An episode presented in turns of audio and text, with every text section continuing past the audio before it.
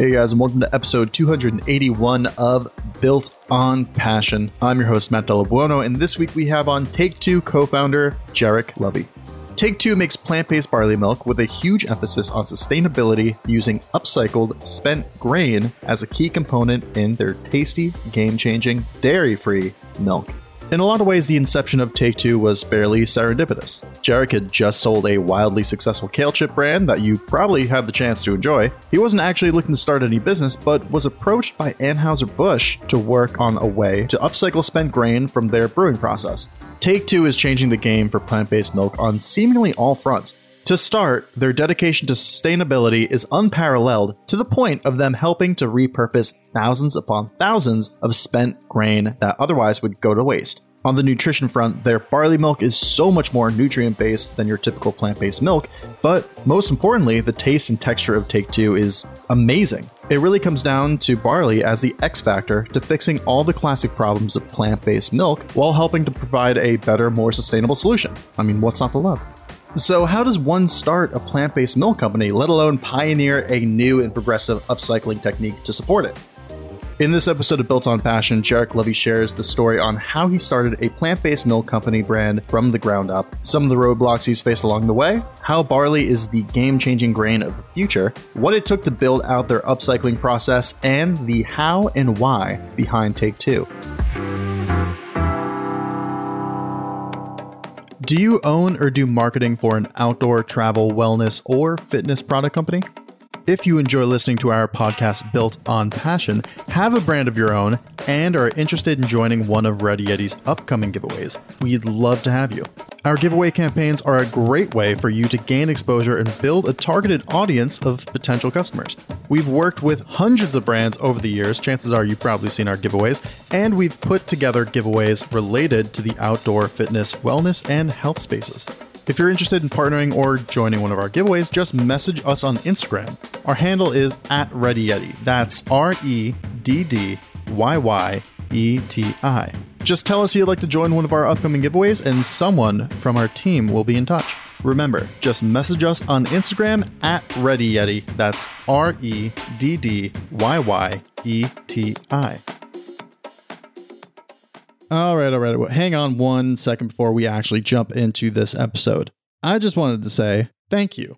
Really, thank you for supporting everything we're trying to do. Thank you for tuning in. Thank you for being engaged, being curious, and just being there supporting the show. We work really hard to put together a really interesting show and have on guests that are truly doing something progressive, interesting, and building something truly special. If you are looking for a way to show your support and help us continue to do what we are doing, one of the biggest things you could do, and I know it seems like a really small thing, but is leave a review. Plus, it helps inform other people what your experience of this podcast has been like. So that's basically it. I just wanted to say a big old thank you to you, the listener. Please leave a review. It is extremely helpful, and uh, you look great. And that's it. Bye. Jarek, thanks for joining me today. Hey, Matt. It's awesome to be here. Thanks so much. I've been thinking about you for a couple months now. I actually I have been using Take Two since you guys sent it to us. We do have it up here in Burlington, local market. So I actually went back and I picked some up. I think after I got off the phone with you around, I don't know, I forget if it, if it was Tuesday or Monday, but yeah, that's been carrying me through. I love that. I love hearing it. What ways are you using it? I mainly use it for like coffee or hot chocolate or something. It's perfect. Same. Yeah, and I, I'm not like a big milk person, so it keeps me through though. Makes my mornings. Happy um, to hear it. Yeah, of course. To kick this off, who are you and what do you do? Yeah, my name is Jarek Lovey. I'm the co-founder and CEO of Take Two Foods. Take Two is an upcycled plant-based food company. So we we take spent grain from the beer brewing process, all of the leftover barley that brewers can't use, which is actually condensed fiber and protein essentially. Brewers take all the starch and the carbohydrate and, and turn it into beer but we take all those leftovers and and we transform it into just an amazing plant-based milk that's really tasty and nutritious and kind of works in everything. So it's uh, it's it's a pretty pretty fun gig. So how did you end up doing this? I mean there's got to be a pretty specific I guess, layup to getting into the plant based milk game. What's your background in? Yeah, absolutely. So I've been in food for the past 10 years. I launched an organic snack food company about 10 years ago and grew it really quickly into one of the top selling products in its category. And we got acquired and, you know, is continuing on as president and CEO of the company. And I learned that billions of pounds of spent grain are going to waste every single year. So just billions of pounds of food. As soon as I heard that statistic, I knew that there was something that could be done about it. So my co-founder and I approached the problem head on and started developing food applications that would appeal to customers to really address decreasing the amount of food that's going to waste. And we started with barley milk. Were you working with barley the previous business? The previous business was actually kale. So I made kale chips, just like very healthy, simple ingredients. They were dehydrated. So I was actually an athlete all growing up and in college. So nutrition was a super important part of my life. When I started training for triathlons and marathons, I was really honing in on how my nutrition was affecting my performance. As a basketball player in college, it was like my coaches and trainers had quite a bit of control over my eating and training plan. When I got out, it was all on me. And I was like, wow, you know, so many of these protein powders or these purportedly healthy, healthy foods, they're not really all that healthy, which was what kind of inspired me to create this healthy chip that actually was great for your body versus what chips are traditionally known for. So after that, barley was brand new to me. I mean, obviously, craft brew is big in Oregon. I understood that barley and hops go into making beer, but I wasn't very familiar with the ingredient itself. It's not actually all that common in the US anyway. And so it was a, a brand new idea for me, a brand new ingredient. But the more that I dug into it, it just became like, wow, this is this just like so many other plant ingredients, but particularly ancient grains, have just a tremendous amount of, of really remarkable nutrition in them that should be shared with people and could really help benefit people. So it's been inspiring to work with this ingredient. You moved on from successfully launching your kale chips. You're headed into this new, I guess, more sustainably focused endeavor. Did you know that you wanted to specifically use barley for take two or even landing on the idea for plant-based milk specifically? Was that was there like a process like experimenting around kind of figuring out what the key to upcycling would be? Yeah, that's a great question. So when we started working with the ingredient, we learned that there's a few things that make it really interesting and unique. So most plant-based proteins are pretty gritty and they're insoluble. So a lot of the plant-based milks traditionally when you drink them, they have a lot of grit or texture and a lot of graininess. But barley protein, this barley that's extracted from the beer brewing process, is actually soluble. So it dissolves in liquid, put it in water or coffee or whatever, it dissolves. And so we knew right away that from a texture perspective, it would lend itself so well to dairy products.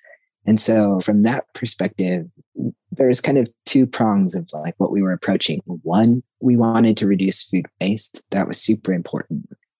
Two, we wanted to give people the opportunity to actually be able to make the transition to eating a more plant rich diet, understanding the full impact of industrialized agriculture on the planet and the production of animals for food. It's like pretty significant impact to the planet. And, and we are like, okay, well, we can help address that by creating these plant based foods that taste as good, function as well as their animal based counterparts.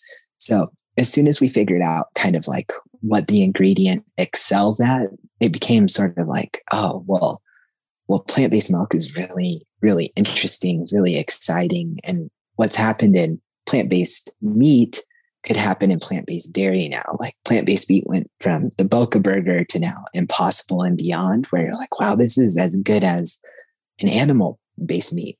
Same thing could happen with plant based dairy. So that's really been what we've been tackling it's also, I mean, I feel like milk is the perfect thing because it's an ingredient in things, you know, whether you realize it or not, it's in your everyday life.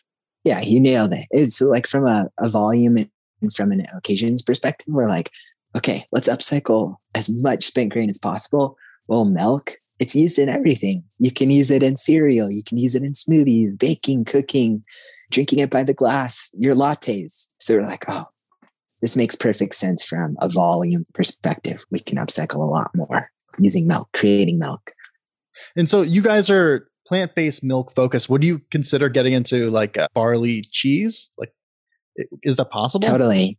It's possible. Yeah. Same thing. You know, it's again, the solubility just lends itself to like that creamy, smooth texture. So all the traditional dairy products, yogurts, cheeses, ice creams, sour cream, whipped cream, we can make those products dairy free, plant based using the barley protein.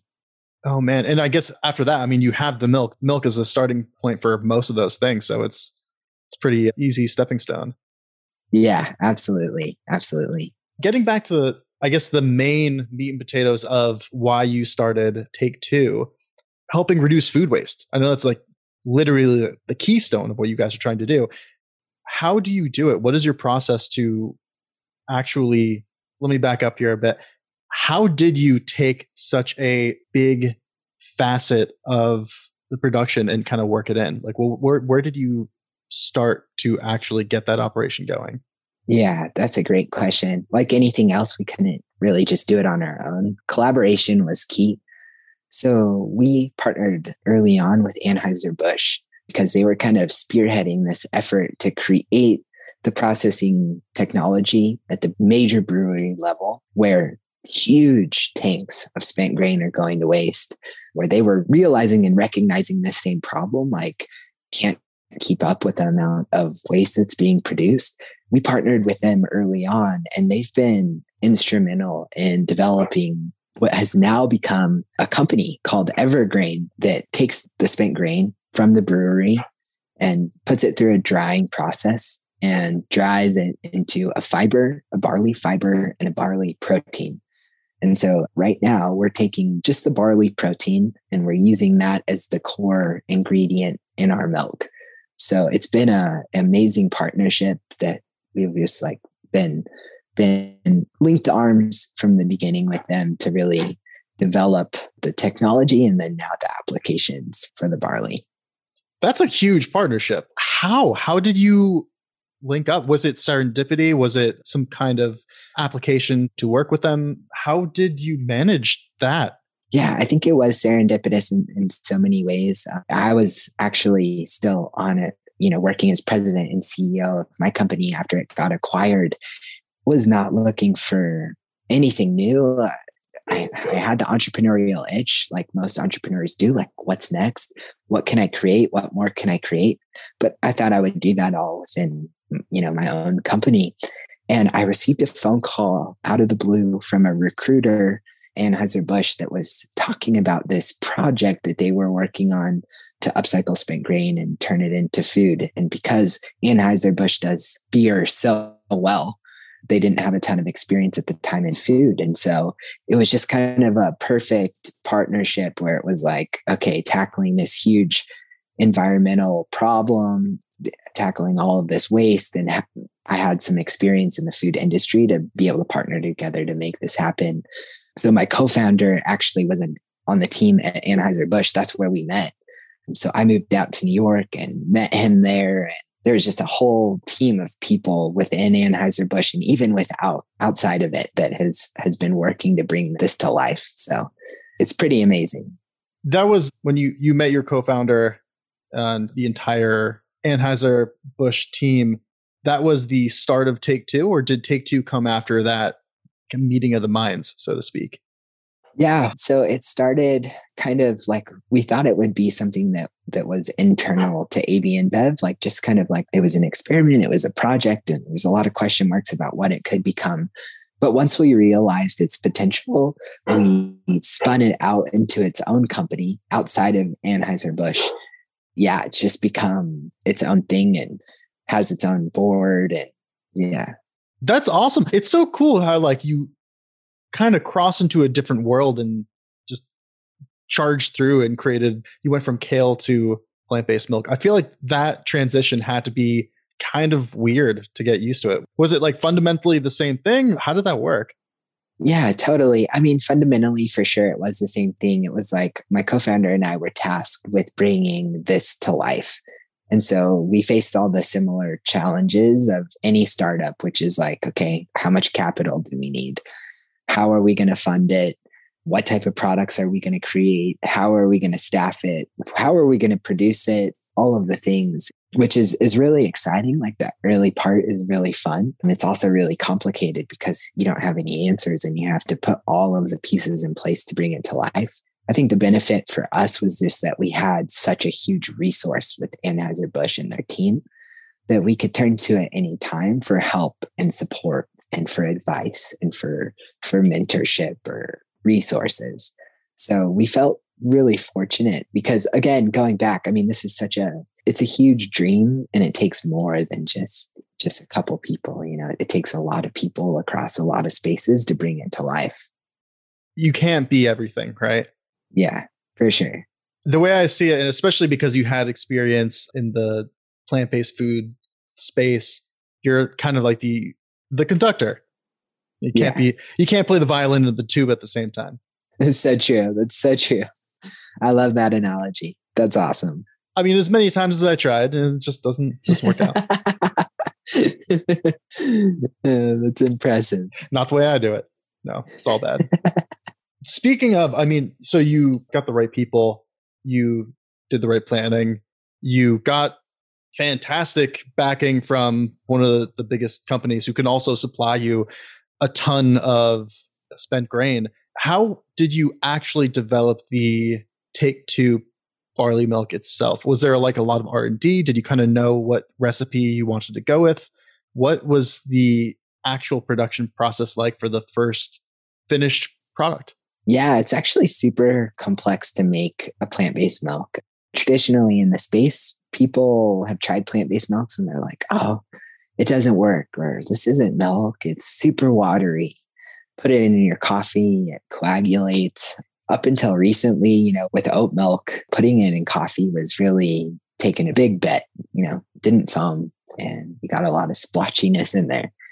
So my co-founder is a chemical engineer by you know that's his background and he's a research scientist and so he's really just put a ton of work into developing hundreds of prototypes literally of the milk to figure out the right combination of ingredients to go along with the barley protein to make it the world's best plant-based milk. It's not simple. You think milk okay oh, yeah it's just milk but actually it's it's quite complicated and it, it wouldn't be easy for someone to just kind of go into their kitchen or set up a lab in, in their garage and tinker around it, it it would be really really hard to make a milk like this.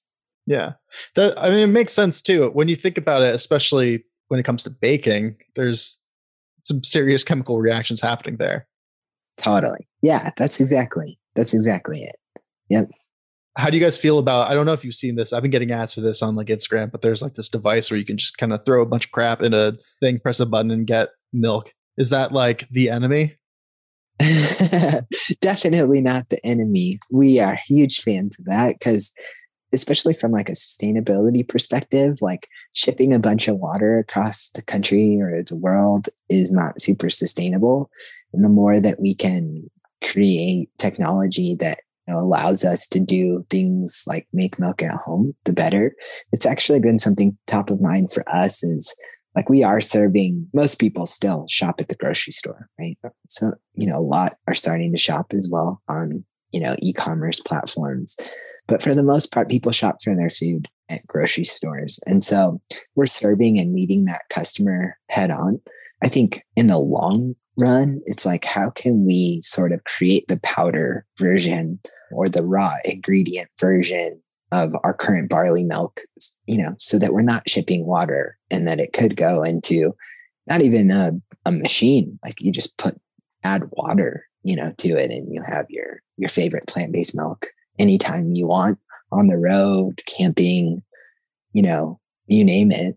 I think that's it's a phenomenal idea and we're we're super excited about new ideas like that that are really addressing some of these environmental challenges and systemic challenges head on. I guess there is the solace in the fact that, you know, not everyone's going to be doing this. And even if that is the case, still like you know, coffee shops are going to like there's no way a coffee shop is going to constantly keep on pressing the on button and making like small batch milks for everyone. You're totally right. We've seen that in Portland. Some of the local companies were like, "Oh, let's make our own oat milk," and the amount of volume that they're running through, they couldn't keep up. So they're just like, "Well, a few machines in," and then they they finally tanked it. But it's a great point. So that's actually something that I've been thinking about. What you're doing with Take Two is actually pretty new. I mean, like most of the plant based milks on the market are specifically nut milk. And you have oat milk, which is a grain too. But going beyond that to actually work in a more sustainable aspect to it and getting just a, a more nutrient dense grain, how has it been received by your customers? Has it has it been a lot of education to kind of get them to understand where you're coming from? How quick has the buy-in really absorbed into your customer base?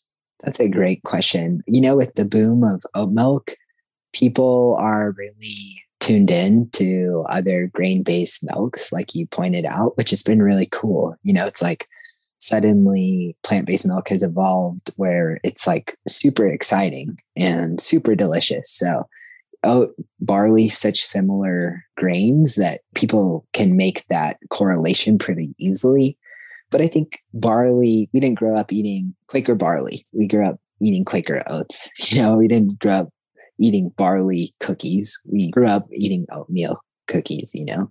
So there's a lot more education that has to happen around barley as an ingredient overall, just because it, it, it isn't totally familiar to the US palate. But other countries, Korea, people drink barley tea multiple times a day and have a lot of familiarity with it. So yeah, so we're hoping to like kind of create the face and name of barley here in the US and get it into people's lifestyles because it is just such an awesome plant.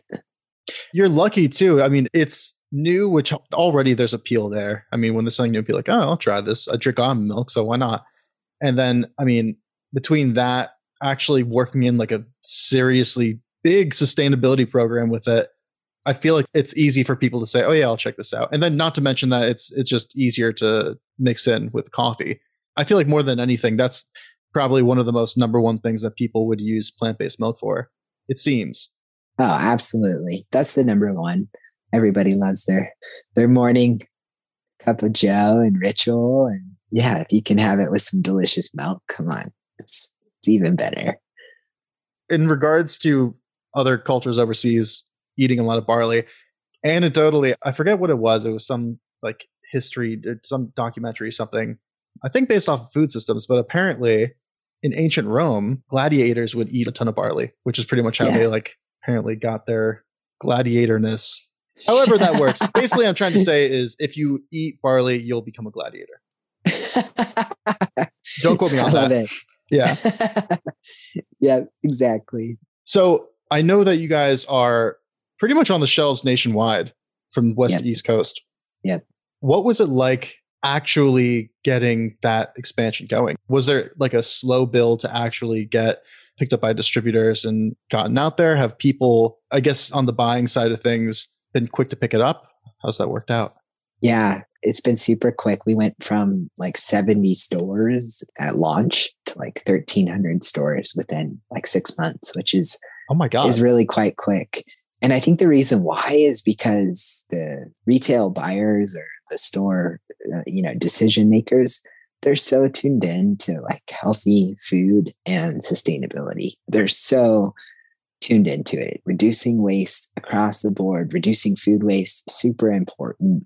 The trend of upcycling was like just starting to kind of trickle in like five years ago but now it's like very relevant and still we're not even really scratching this the surface of it but again the decision makers like no they get it they get food waste they get sustainability and they're just like yeah let's partner together to make this happen.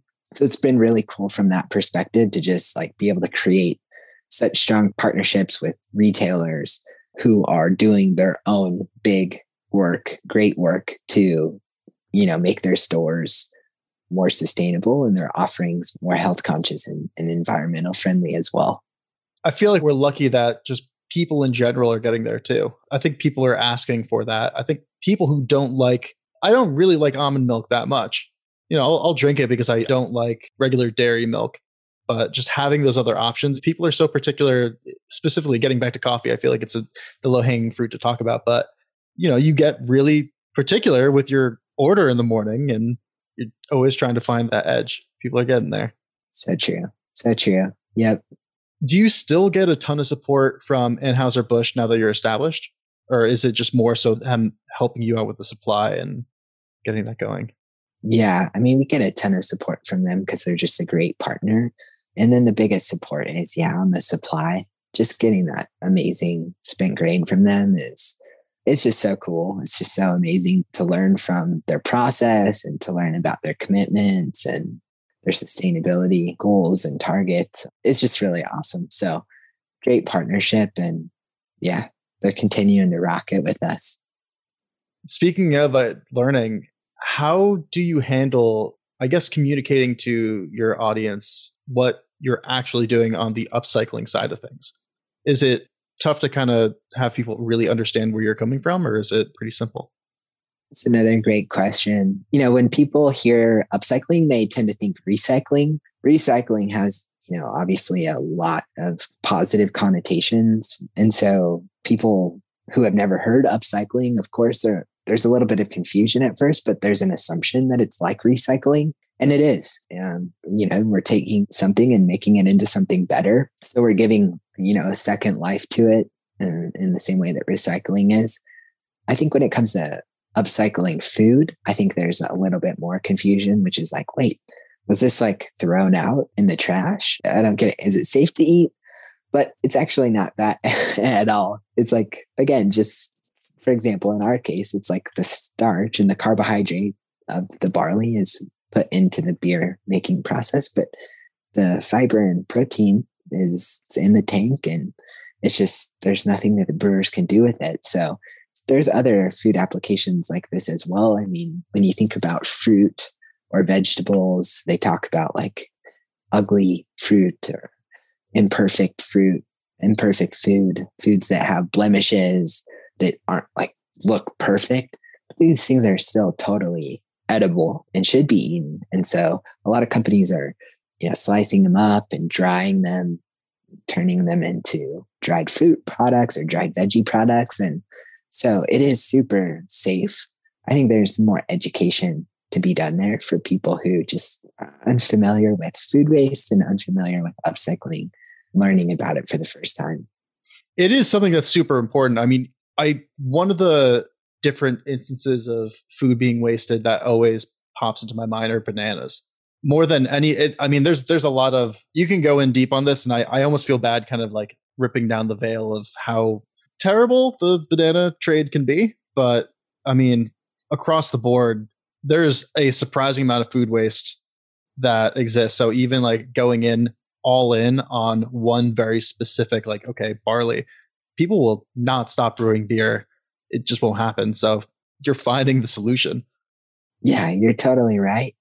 I think it's such an interesting thing too that you're highlighting around bananas. And I think it's actually with so many ingredients that we just have no idea how our food system works or where the inefficiencies are or where the waste ha- ha- happens. But the reality is, is that 30 to 40% of our food supply goes to waste is crazy. Like that is a lot of food when you think about the number of people that are hungry or the amount of people that are malnourished or overnourished. It's like, how is all of this food going to waste?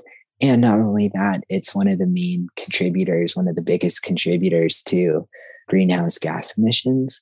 So it's really important that we understand where our food comes from, how it's transported, how it's transformed either into food you know food products or how it's wasted because i think you had brought this up the other day but sometimes you buy a big container of greens at the grocery store and you only end up eating half of it right and it's like oh but you had the best of intentions and this is the same thing that happens on a bigger scale which is just like what are the right portion sizes? What are the right serving sizes? What are the right container sizes?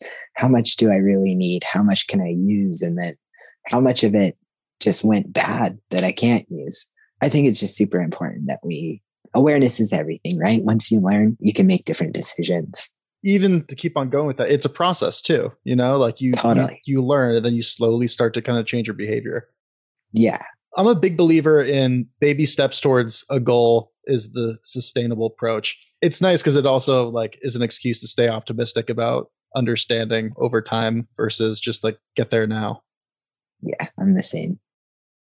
It's good. We're positive people. That the world needs more people like us. Positivity is so important. yeah.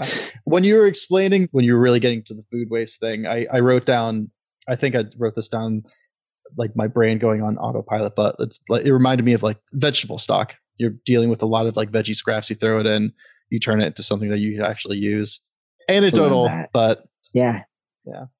Yeah. That's actually how, I mean, you know, a lot of the times, like in traditionally, yeah, like the parent that's cooking in the house are like, oh, well, I have all of these leftovers. What am I going to do with them? So throw it in a soup. And it's, you know, it's like the early days of upcycling. We learned this from our grandparents and parents who were who were doing this a while ago. But yeah, just being resourceful, using everything that we can. I've been getting more and more and more and more trying to like reduce the amount of waste I produce, but cooking has always been like a super important thing to me. And that's been like my favorite part. My favorite place to kind of like look, be like, okay, how can I be more efficient? How can I use all this food? Like this is about to go bad. What can I make uh, out of this? It's fun. Yeah. Yeah, yeah I agree. I love that. With Take Two, getting back to Take Two here. With Take Two, it's, you know, you're obviously, there's a lot of moving parts to it. It's a food company so I'm sure the FDA kind of comes into play here. Were there any challenges getting Take Two approved as a sellable food product? I know that there could be a complicated avenue with like a lot of like red tape and bureaucracy. What was the process like actually getting to the point to sell your barley milk? Yeah, that's a great question. For us, the ingredient the barley protein ingredient that's produced by Evergrain, which is the subsidiary of Anheuser-Busch InBev that's making this barley protein. You can imagine with the scale that they're producing this on, like it is held to the highest and most strict quality standards out there. So when we receive that ingredient, it's already like any other ingredient that we supply or that we source, not supply that we source. It's just top of the line, just highest food quality. So similarly, our processing, where we process our, our milk and where we produce it, we're held to the highest and strictest standards. So everything from plant cleanliness to our process to our ingredients is is checked and verified and rechecked and verified again. So for most food, food entrepreneurs, that's you know a bit of a learning curve. Is like where can I produce this? How can I produce this? Do I have to get my own kitchen? What type of equipment do I need in my kitchen? That can be a little bit confusing and, and challenging to navigate. In our case, making a plant based milk isn't something you can do on like a small scale. So, unless you're making like really small batches and giving it to a local store or selling it at a farmer's market, it's really, it takes large equipment, bottling equipment and big batching machines. We work with what's called a co-man, a co-manufacturer, a co-packer. A co-packer makes products, many different products from many different brands that are similar. So this you see a lot in beverages. You also see it in like snack foods like bars, like energy bars. One co-packer will make 20 different brands or so. So maybe even sometimes more than that. Co-packing as a concept for me personally is familiar just because I, have talked to a lot of people who are making things starting from a, a smaller scale and then you know growing. It's interesting how some of the structure of how a product gets made, some things are just kind of the same, whether it's barley milk or jackets. How we have this design, we have this concept, but we need X amount. And then for, I hear the process of finding the right co-packer and finding, you know, those partners can be laborious and painstaking. I don't know if it was, yeah. I guess, easier since you kind of had a great deal of support and were already familiar with dealing with making food products. what was the process like of actually finding, I guess, going through the hoops of actually being able to create and sell this product? Was was is it a lot of filling out forms, waiting for approval, or are you boots on the ground, talking to people, wheeling and dealing a little bit to make these connections? You know, from a co-packing perspective, it, it took a lot of heavy lifting in the beginning. We looked all across the country, met with very uh, like a ton of different co-manufacturers to see if they had the right processing equipment to produce the particular product that we make. Believe it or not, there's not that many co-manufacturers that make plant-based milk products. And so we ultimately our, our decision was narrowed down for us just based on the number of co-packers that exist. And from there it was just ironing out a lot of the details like you know a lot of the technical paperwork type stuff that you're, you're referencing overall though i would just say not any more complicated than making any other food product or jumping through any different hoops than other food products we were able to bring it to market really quickly and that was enabled in large part due to being able to work with the co-packer versus build our own manufacturing plant or try to bottle it ourselves I feel like if you do that, you basically have to start a completely separate business, like in and of itself. totally. Yeah, absolutely. I mean, on the other hand, if you have a, a people lining outside your door, be like, "Hey, I want to make this celery milk," then, then you know that could work out. I don't know if celery milk is a thing. It's a pretty good idea. Got to write that one down. exactly.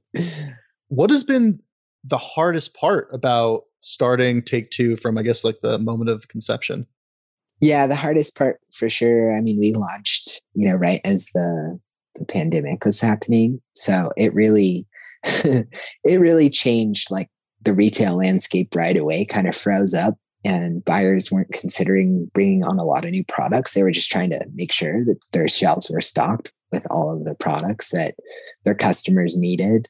So we had to kind of pivot our strategy initially early on, like pretty quickly. We had to go from being just solely focused on going into retail to figuring out how we were going to meet customers via our DTC platform and then also other e commerce platforms where, yeah, I mean, delivery, no contact delivery, like just trying to figure out how to get people this milk that was challenging, but at the same time, an amazing opportunity because we wouldn't have been ready to launch in these other channels as quickly had we not sort of been forced. And now they're proving to be just really important sales channels for us and, and ways to meet consumers where they're shopping. Yeah, that was challenging. Did you do a lot of sales through via e-commerce with your previous business or was this like pretty much you know the trial by fire? Not much, actually. So this was, yeah, this was brand new. We just had to learn and, and figure it out. And it's interesting. Obviously, e-commerce is so hot. Like everyone is launching, you know, businesses and are trying to figure out how to launch a business and online business and which is is awesome. But but there is some complexity to it and there's quite a learning curve. But we dove right in and we just have an amazing team of people who are really savvy when it comes to creating unique digital experiences and communicating on digital platforms. So it's proven to be just a really unique way for us to get the milk out there. And even partners like Imperfect Foods has just been phenomenal because there's so much synergy from just a vision and a mission perspective and upcycling and sustainability. And that their customers are already thinking in these ways, like thinking about, you know, the planet and ordering planet conscious foods. I'm your demographic. You were speaking like to the soul of it. I'm I'm loving everything you're saying too. That is so cool. I have the most respect for anyone who can nail down e-commerce because I know that it can just be such a huge pain in the ass. That constantly is changing too then you totally. have to like social media is making it specifically so I have I have beef with social media. It's specifically making it, you know, just such a tough thing to understand, not because it's so impossible, but just because it changes all the time. Yeah, totally. Thank God you have figured out the process with the initial company and you could just be like, okay, now we're going to kick this thing's ass. yeah, for sure. For sure. Jarek, it's been fantastic. I have one more question for you. I have two more questions for you. Sounds good. The first one is what advice would you give someone who wanted to start a food brand? Yeah, it's like, I mean, food is so fun and it's so important because nourishing people is just it's necessary right? So i think from that perspective is like really sticking with holding true to why you're passionate about it in the first place because it is a challenging industry it is very complex. You know you think about brokers and distributors and retailers and different channels and having to create products and that meet the different needs of different channels. It is complex but you know the fun of it the joy of it the excitement of it. I think it's one of the most fun industries to be in and certainly like most rewarding because yeah you're really really meeting people's most basic needs like head on. So i would just say stick to your why remember how fun it can be and how important it is and then just keep going. Like just keep keep going the what you said about sticking to your why there's a, a couple points while we've been talking that reminded me of that concept. Specifically, the book Finding Your Why. There's a book about that. Yeah. I think that's so important to actually have that figured out. And like with broad strokes, whatever your why is, just knowing that that's the thing fueling you. Ah, I love it. Love that. Uh, the last and the fun question what's the best part about running Take Two? Well, for sure, our team. I mean, we just have people who are so self motivated and so passionate about making a change on the planet. So I think of everyone on our team as like entrepreneurs, as part owners and crusaders and champions of like this cause. And so to be around so many people who are so fired up about leaving a dent and making the world a better place, just like it's so easy to jump out of bed at, you know, in the morning and start doing this thing all over again because the people make it so worth it. So I, sure I, that. I think I could trust anyone who's passionate about food on any level. It's a unifying thing. that is amazing. I've never thought of it that way, but yeah, that does make sense for sure. Because obviously, sustainability is a huge part, and that's like the society changing aspect of it. But at the end of the day, food, you know, everyone needs to eat to survive. Everyone needs to eat to stay nourished. And it's like the hinge where people can i mean especially with like take two you can either treat the food as like this this is a vehicle for creating change or i just like to you know have a nice cup of coffee. It's Heck yeah. I love that. I love that. Totally. Jarek thanks for coming on and sharing a little bit about take two giving us like a peek behind the curtain for anyone who wants to pick up some barley milk of their own or find out a little bit more about what you guys are doing, where can they head?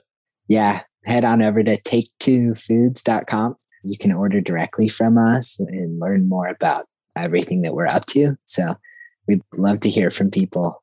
But yeah, Matt, this has been awesome. Just appreciate the great conversation. And I'm leaving this conversation even more inspired. So really uh, appreciate it. Me too. I'm about to go have another cup of coffee, which is about to be my biggest mistake. Sounds great. Awesome. Have a great one. You too. Thanks so much. Whew, we made it. Thank you again for tuning in to this week's episode of Built on Passion.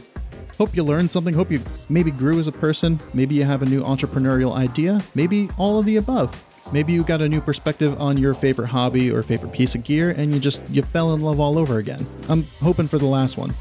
That last one actually sounds pretty good. I'm going to ask one last time for the people in the back please leave a review. It is super helpful and a great way to show your support of the show. And if you know someone who might be interested in this episode specifically, share it to them. And all joking aside, thank you for everything, for supporting what we're doing. In any event, that's it for now. I will see you next week on another episode of Built on Passion.